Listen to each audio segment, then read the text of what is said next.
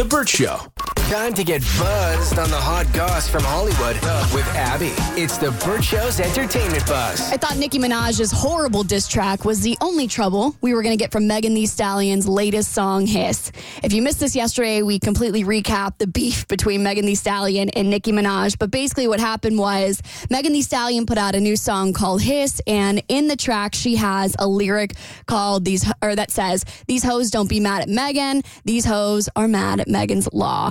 And that's a reference to a law where basically all sex offender information has to be public. And that's a big deal because Nicki Minaj is married to a registered sex offender. So it was kind of like a little like, to Nicki. It was a dig to Nicki. And obviously she wasn't happy about it. So then she created this horrible diss track called Bigfoot that was honestly really embarrassing. Just so I'm clear, so this all happened to Nicki Minaj's husband when he was like 15 years old or something like that, right? Or 15 years ago, something like that. I don't know that it happened to him, whereas he was the perpetrator. I don't know any of the details on it. Yeah, he committed the crime when he was about 15 years old. Okay. Which was about that time ago, 15 years ago. Got it. So Nicki obviously very upset, put out the song Bigfoot, and everyone was kind of like, all right, this beef is going to blow over in like a week. Well, now the father of the young girl who is the center of what created Megan's Law, Richard Konka, he is so upset about the fact that Megan Thee Stallion put Megan's Law in her song. So he told TMZ that basically it felt like they were dragging his daughter's name into an expletive-riddled song. He felt that it was very disrespectful. He felt that it was being used in a graphic and offensive manner that was very painful to him and his family. He says that he's now looking into legal options, but there's really nothing you could do because artists have creative freedom to be able to talk about historical events. So really he's kind of like SOL here, which is really kind of sad because if it's painful to your family, it does seem a little cheap to be in a diss track. Mo, a little of history here. Where did all this start? It's a lot of different theories on why they're beefing. The one that I've heard that I believe the most is that Nicki felt a way when she did the Hot Girl Summer song with Meg. And then shortly after that, Meg teamed up with Cardi to do WAP. And WAP got a lot more recognition than Hot Girl Summer did. It just was a much bigger record. And Nicki has always been pretty petty in that whoever my enemies are, if they're your friends, then you're my enemy as well. So she didn't appreciate that Meg worked with her and then turned around and worked with Cardi knowing that they'd been beefing. I see. And I think there were also some rumors going around that Megan Thee Stallion was pressuring Nicki to terminate her pregnancy because obviously, like, why would you want to have a baby with somebody who's a registered sex offender? Obviously, Nicki didn't like that. So I think there's just a lot under the surface. So it's going to be a really interesting story to follow, but I do really feel for this family because I'm sure it's pretty painful that this is in a rap diss track. And to give you insight on exactly what Petty did,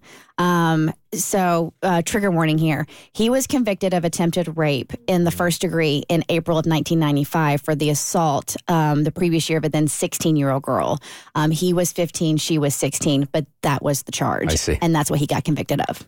And you can't really tell Megan's dad how to feel. I get where he's coming from. I really don't think Megan Thee Stallion, though, was trying to ridicule that. I think she was, if anything, she brought a lot of awareness to it because a lot of people had no idea what Megan's Law was, and now you see how many people do. So I actually think she helped the cause, but you can't tell the victim's dad how to feel. I completely agree. All right, if you hide your pregnancy from the public, is it technically lying? So Halle Bailey is clapping back at people who are saying that she lied about her pregnancy. So she's a young mom, and she recently brought her son into the world, and she talked about how she was editing her bump out of photos and, you know, trying to make sure that this didn't really become public knowledge until her kid was here.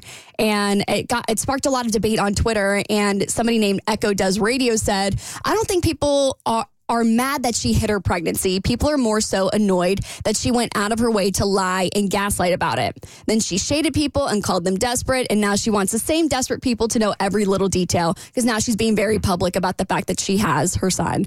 And so in response, Halle said, "I never lied or even said anything about it, honey. I'll never understand why you are mad. I protected my own peace. Wouldn't you do the same? And I'm going to share my pics now if I want to because my son is here safely. If you don't want to see it, just keep scrolling, baby. LOL. God bless you."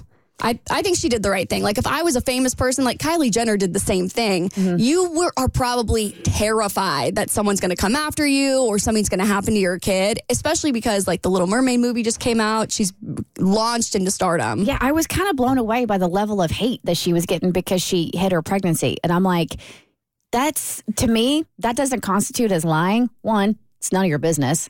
And two, you're doing whatever you need to do to protect yourself and to protect your baby and to protect your own mental health. So be it. Yeah, I think sometimes fans feel a certain amount of entitlement. Like, you owe us the truth on everything that's going on in your life. And these celebrities don't owe you anything at all. They're allowed to pick and choose what they want to share based on their comfort level. I completely agree. If I was that famous, I would be very private, because what people do and when you give them information and how they run with it and how they comment on it, I completely get it. Yeah, you got to keep things secret as long as you can, because the public is going to take it and run with it.